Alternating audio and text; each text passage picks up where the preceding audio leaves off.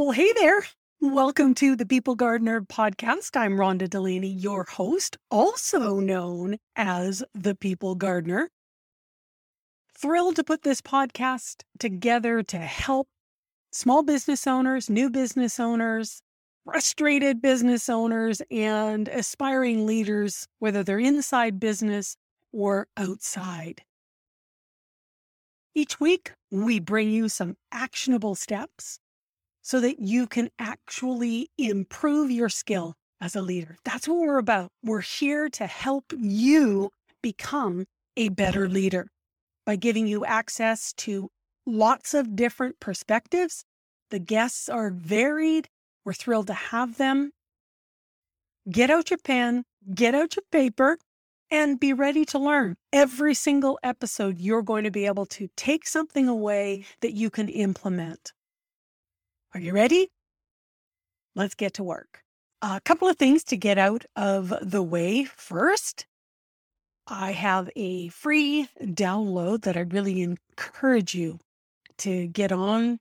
Just simplify all of your beliefs about uh, leadership and taking action. Learning how to incorporate it into your day so that it's not something that is really heavy. It's something that just flows. It's at rhondadelaney.com forward slash workbook. It's a workbook along with a challenge to just help you 25 days, so five work weeks every day, doing one thing, taking one idea, one way t- to show your team that you're interested in them. It will change the dynamic of your relationship with your team. What we're trying to do here is create raving fans. We're trying to create an environment that everybody is all in on the mission, on the purpose of the company through their own involvement at their desk. The other thing I have coming up is three live interactive workshops. So it's rhondadelaney.com forward slash workshop. No, total lie. rhondadelaney.com forward slash waitlist. And we'll get you on that list and I'll let you know as soon as the doors open for the workshop. Today, we're going to talk about speaking. The workshop is show up, speak up, shut up. So we're talking to this week about the just the overview of speaking up. It's easy when you are super focused, hyper focused, and you have a, a personality that is relatively direct to sound like you're speaking at people instead of having a conversation with people. I know I am absolutely guilty of that. I have a goal in mind and it just kind of comes out. And often it can be off putting. People can feel like you're not interested in what they have to say and what they have to share. And to be totally honest here, there are times in my career where I have not been interested because a decision had already been made about what was going to happen. And this was the implementation phase of that. So, not saying that it's not going to happen, that you are not interested in further input because there was always a, a, space to have the input up front. A slippery slope because we never ever arrive at the perfect solution. So being open to hearing something further is a good thing. So when we're talking with people, when I talk about speaking up, what I mean by that is that we're using words that invite or we're taking actions that speak to people that invite participation. We're wanting the doors of people's creativity, of their heart, of their experience to be open to share, because that's where we get those phenomenal solutions and outcomes. So when you're chatting with people, focusing on open ended questions. Now, I'm sure a lot of you know what an open ended question is, but for those of you that have never heard that term before, what it simply means is that you structure your sentence so that the answer cannot be yes or no. Because what happens when somebody answers yes? Well, that's the end. Somebody answers no. That's the end. What you're trying to do is create a sentence or a paragraph that invites them to participate back. Their response back is going to add to the conversation. It's going to bring in more data, more information, more emotion, more thought. The way that you accomplish that is by how you start the sentence. And when you start a sentence with how or where, what, when, the outcome of that sentence typically requires somebody to answer with more information. And I'll give you a couple of ideas. Two uh, phrases that I used regularly with my team when I was in corporate to wonderful success. And success is defined as gathering really good information as a result of that question. And so, what I would often do is I would go to a particular person, could be a problem in the area, a challenge that they're having, a frustration that they're having. And I would simply say, Help me understand. That's how I started the question. Help me understand why this process isn't working for you. Help me understand why you believe we need to spend an additional $5,000 in this process in order for the outcomes to be significantly greater. Asking them to explain, not to justify, but to help you really internalize what their struggle is or what their recommendation is. Because if they can't explain it to you, if they can't share in a clear way, chances are they are not 100% sure that the problem is what they believe it is. Clarity. Ah, oh, clarity. I know I preach on it all the time but it's so important. The other one was educate me.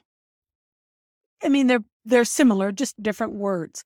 What you're asking of them when you're speaking with them is that they give you more information about the situation, about the challenge, the problem, so that you can number one, have a more meaningful conversation with them. But number two, come to a conclusion, come to a solution for whatever the challenge might be.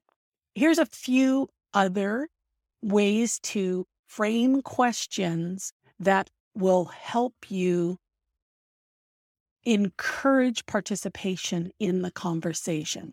You don't want a question and answer session it's not a Q&A that you're having with this employee. You want it to be a conversation, a give and take, a sharing of thoughts and ideas and feelings and expression.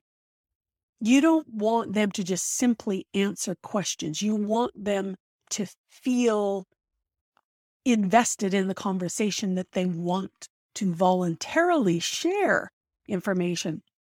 So here's a few. How will this affect? What will this change do? You're going to carry on the sentence relative to whatever it is you're working on. How can we? Where do you see this? When should we? When could we? When will we? When have we? When are we? Those ones right there could result in I don't know, which is awesome.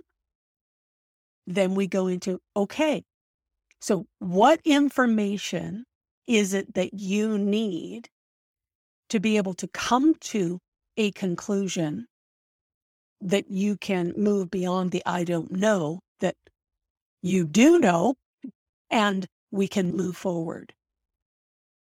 What you're trying to do here is help people feel comfortable interacting with you and sharing with you so that you end up in a best solution. Not an okay one, not a good one, but the best one that makes the most sense for right then with the information that you have. When you can communicate with people and help them relax and trust that you're not going to judge what they're saying, you're not going to poo poo their ideas. You sincerely want to know, you want to understand whatever the challenge is, whatever the situation is. And you do that by being the person who enters conversations in a curious way. You enter conversations being interested in somebody's experience, what it is that they're going through, and being receptive to listen to what they're saying and to inter- interact. You can look at this as kind of a probing. Do you remember? Well, those of you that are parents that have had kids at that two year old stage, that there's days where you just want to lock yourself in the bathroom because every time you say something, they say why. And you answer. And then they say why. And you answer. And then they say why again. You need to be that little kid. You need to be that two year old and be curious and be interested. Okay, so why? What makes you feel that way? Okay, so why do you believe that this is going to happen if we do this? What information are you basing that belief on? You're not challenging people. And now you have to work diligently, I'm going to say, in making sure that your body language, your facial expressions, your tone of voice remains inviting and curious, not argumentative and judgmental and closed off.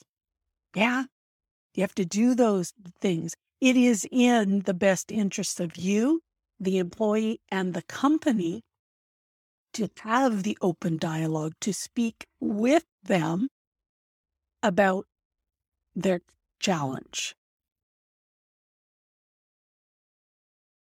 So, really encourage you to sit down and do a quick, let's say, look back over this last week about conversations that you've had and make note of how curious you've been.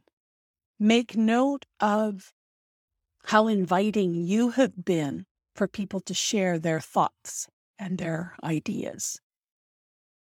Did you ask open ended questions? If you did, congratulations. Yay. Wonderful. Keep doing that. If you didn't, look at those conversations and write down, okay, I could have asked this. Let's change how I ask this. Next time, I'm going to use this type of language. And I guarantee you, once you start being curious and asking the open ended questions and framing your conversations to be with them, not at them, you'll notice a difference in the quality of information that you get, in the openness of your team to respond to you because they know and believe that you actually are interested and that you are asking them specifically for their thoughts, their beliefs, their understandings in order that you can move the company forward, that you can eliminate whatever the roadblock is. When they believe that you care about their thoughts and their ideas and their expertise and their perspective, they are going to share it with you. And you are so much better off as a business owner understanding this information from each of your people. In the workshops that I have coming up, rhondadelaney.com forward slash waitlist, the three workshops that are going to be on Zoom. They're interactive. It's kind of a group thing. I have never done this before. I'm excited about it because we're going to be working live with people's real issues and things that are happening in their business or in their leadership position. Really get on that wait list, and we're just going to have a lot of fun uh, interacting together. And yeah, we're going to go into some breakout rooms and you're going to do some work speaking with your team and not at your team. It's, it's, it's the human thing to do. It's the kind thing to do. It's the heartfelt. It's the thing that is going to create the environment, the culture in your company that really promotes growth. It cultivates raving fans. And that's what we want in our businesses. We want people to want to be there. We want people to be all in on solving every problem that comes up. We want people all in on making sure our customers are getting a fabulous experience. So, really, have a look at last week. Sit down and be brutally honest with yourself and look at it and go, okay, was I speaking at them or was I speaking with them? Am I asking questions that invite response? That's it for this week. We'll talk to you again next week.